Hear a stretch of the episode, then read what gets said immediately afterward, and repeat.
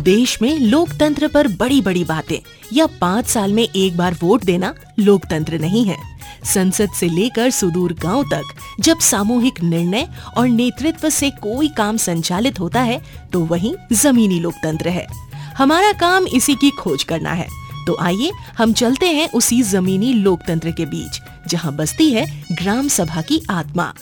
आज दिनांक 25 तीन 2022 को ग्राम सभा तिंतुस असुर की अध्यक्षता में किया गया जिसमें निम्न विषयों पर चर्चा किया गया।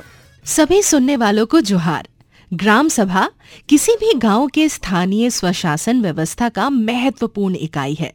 ऐसे में ग्राम सभा किसी भी गाँव के विकास में महत्वपूर्ण हिस्सा बन जाता है।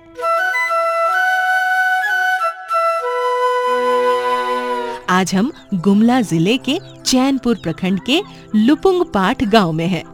इस गाँव में कुल 90 परिवार रहते हैं और सभी असुर आदिवासी समुदाय से आते हैं। असुर आदिवासी जो प्राचीन समुदायों में से एक है, जो आज विलुप्त होने के कगार पर खड़ा है। ऐसे में इन समुदायों के बीच ग्राम सभा का मज़बूत होना इसे किसी दूसरे गाँव से खास बनाता है। तो आइए, हम सुनते हैं यहीं के लोगों से कि ग्राम सभा कैसे उन्हें सशक्त कर रही है और वो आगे बढ़ रहे हैं।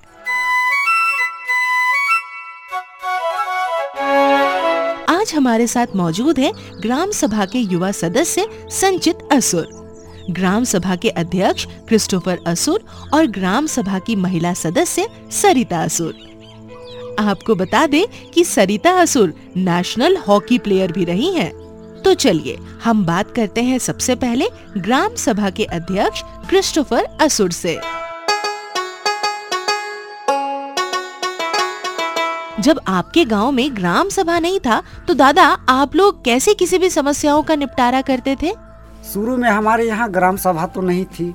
ग्राम सभा का नाम भी नहीं जानते थे।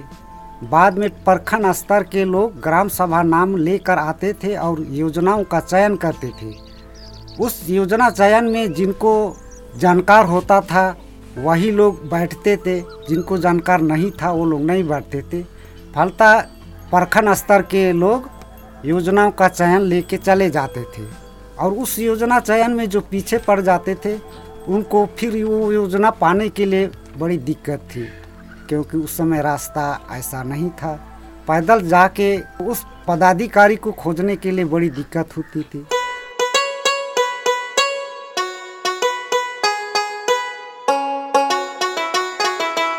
अब ग्राम सभा के युवा सदस्य संचित असुर यहाँ हुए विकास कार्य के बारे में बता रहे हैं। इससे पहले हम आपको बता दें, असुरक्षित जनजातीय समूह, जिसमें असुर समुदाय भी आते हैं, ये समुदाय भारत में फैली जनजातियों से सामाजिक, आर्थिक, राजनैतिक और सांस्कृतिक क्षेत्रों में अपेक्षाकृत अत्यधिक संवेदनशील है। ये समुदाय देश के 18 राज्यों तथा एक संघ राज्य क्षेत्र अंडमान एवं निकोबार द्वीप समूह में निवास करते हैं।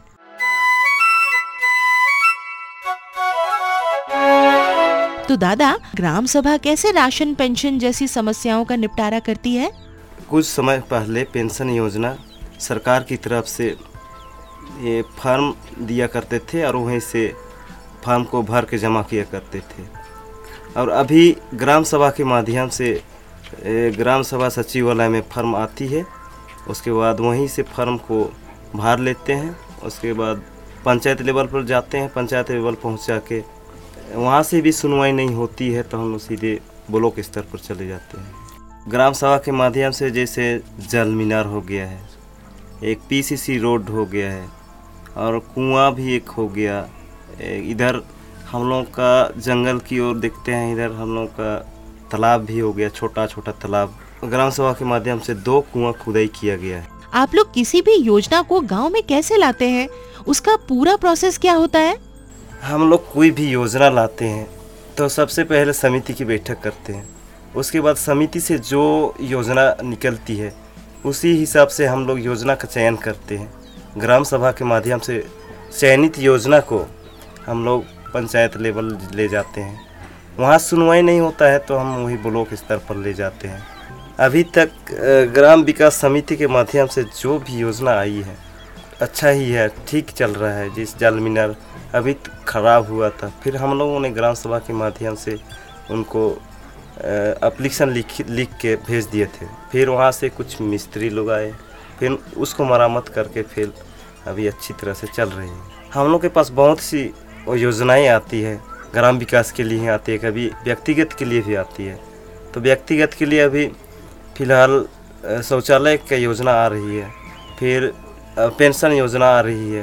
पहले तो ग्राम सभा नहीं था, उस समय सीधे हम लोग कर्मचारी के पास जमा किया करते थे।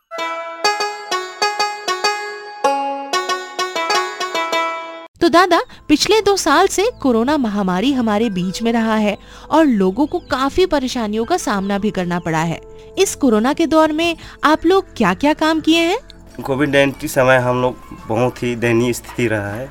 तो हम लोगों ने पहले बाहर से आने वालों को, या भवन है ना जहाँ पर हम लोग का सचिवालय है, वहीं पर हम लोग उन लोगों को रहने के लिए जगह दिया करते थे। फिर पंद्रह या सोलह दिन में उन लोगों को अंदर, गाँव के अंदर उन लोगों को प्रवेश करा देते थे। उसके बाद में कोविड नाइन्टीन के समय हम लोग का राशन महीना पाँच किलो प्रति आदमी के हिसाब से दिया करते थे। लॉकडाउन के समय में, कोरोना के मध्यकाल में। बच्चे इधर उधर भटक रहे थे। उनको हम लोग ने ग्राम सभा के माध्यम से एक निर्णय लिए कि क्यों ना हम बच्चों को एक जगह रात्रि पाठशाला के माध्यम से उनको शिक्षा दिया जाए। इसमें हम लोग ग्राम सभा लुपुम पाठ से छः सेंटर खोले खोल चुके हैं। जिसमें एक छोटा बस्ती भी है, उनमें छाटवां सेंटर है।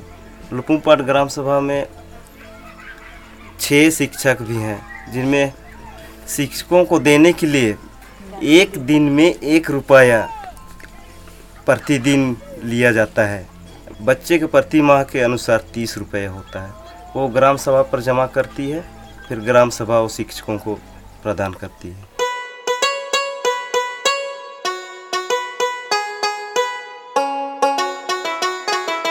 हमारे साथ ग्राम सभा की महिला सदस्य सरिता असुर भी हैं। हम उनसे भी बात करते हैं। तो दीदी, लुपुंग पाट जैसे सुदूर गाँव, जहाँ से चैनपुर की दूरी भी 18 से 20 किलोमीटर है, वैसे में यहाँ स्वास्थ्य की क्या स्थिति है? स्वास्थ्य की स्थिति तो अभी ठीक ही है। तबीयत खराब हो जाती है तो यहाँ जो जड़ी बूटी एक आयुर्वेदिक, गाँव का ही एक दादा करता है, वो थोड़ा मोड़ा कर देता है। उसके बाद उससे भी ठीक नहीं होने से यहाँ चैनपुर हॉस्पिटल है, उसमें ले जाते हैं। नहीं तो यहाँ कटकाही में एक ठो नर्स है, मगरेट दीदी, उसी के पास ले जाते हैं और हम लोग इलाज करवाते हैं। हम लोग जब कल ग्राम सभा में बैठे थे तो देखे कि यहाँ ग्राम सभा में महिलाओं की भागीदारी बहुत दिखाई दे रही थी। तो हम लोग तो सुने थे, ग्राम सभा में सिर्फ़ पुरुष लोग बैठते हैं, फिर महिला लोग इतना कैसे बैठ रहे हैं? पहले तो महिलाएँ नहीं बैठती थी गर्म सभा में। पुरुष खाली बैठते थे। पुरुष लोग खाली बात विचार करते थे। महिला लोग नहीं जानते थे क्या बात कर रहे हैं, क्या नहीं। तो धीरे धीरे महिला लोग भी गर्म सभा में बैठने शुरू किए। उसके बाद जो भी स्कीम सब आता है तो वहाँ पास करते हैं गर्म सभा के थ्रू से ही। इसलिए महिलाएँ भी वहाँ अभी सहभागी, खूब ज़ोर से कर रहे हैं। हम सभी श्रोताओं को बता देना चाहते हैं कि नेतरहाट के पूरे पठार इलाकों में बॉक्साइट और पाया जाता है और पिछले कई दशक से पूरे क्षेत्र में इसका खनन जोरों से किया जा रहा है। इससे इन इलाकों में छोटे छोटे जितने भी झरना स्ट्रीम होते थे, वो सभी लगभग खत्म हो चुके हैं। लुपुंग पाट ही सिर्फ़ एक ऐसा इलाका है जिसमें आज भी सालों भर छोटे छोटे झरना और स्ट्रीम बहते हैं। इसका मुख्य कारण है यहाँ के लोगों द्वारा बॉक्साइट का खनन ना होने देना।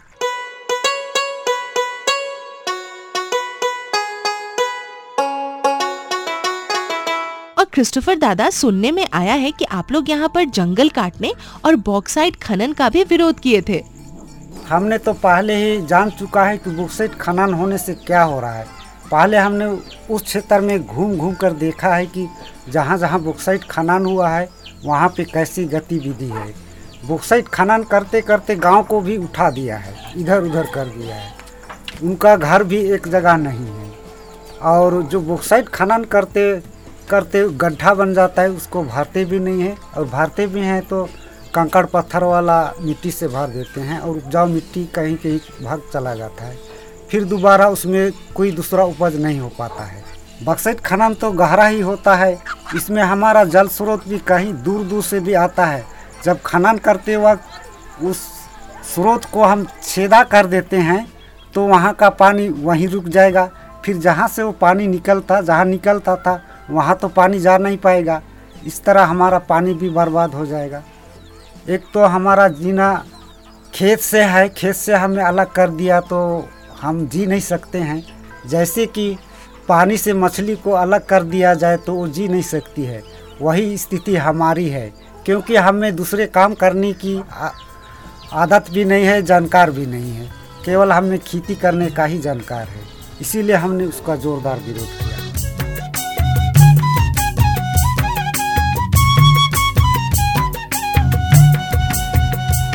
तो हमसे बात करने के लिए आप सभी लोगों का धन्यवाद। आप सभी श्रोताओं को ये तो पता चल ही गया होगा कि ग्राम सभा के सशक्त होने से कोई भी गाँव में कैसे बदलाव किया जा सकता है। आज भी झारखंड के कई ऐसे गाँव हैं जहाँ ग्राम सभा सुचारू रूप से नहीं चल रहा। ऐसे में गाँव की विकास यात्रा को नई दिशा देने की ज़रूरत है। ग्राम सभा को मज़बूत बनाना। आज के इस ग्राम सभा से संबंधित पॉडकास्ट को यहीं खत्म करने का समय आ गया है। आगे फिर किसी दूसरे गाँव की ग्राम सभा से संबंधित बातों को लेकर आपके समक्ष आते हैं। तब तक के लिए जोहार।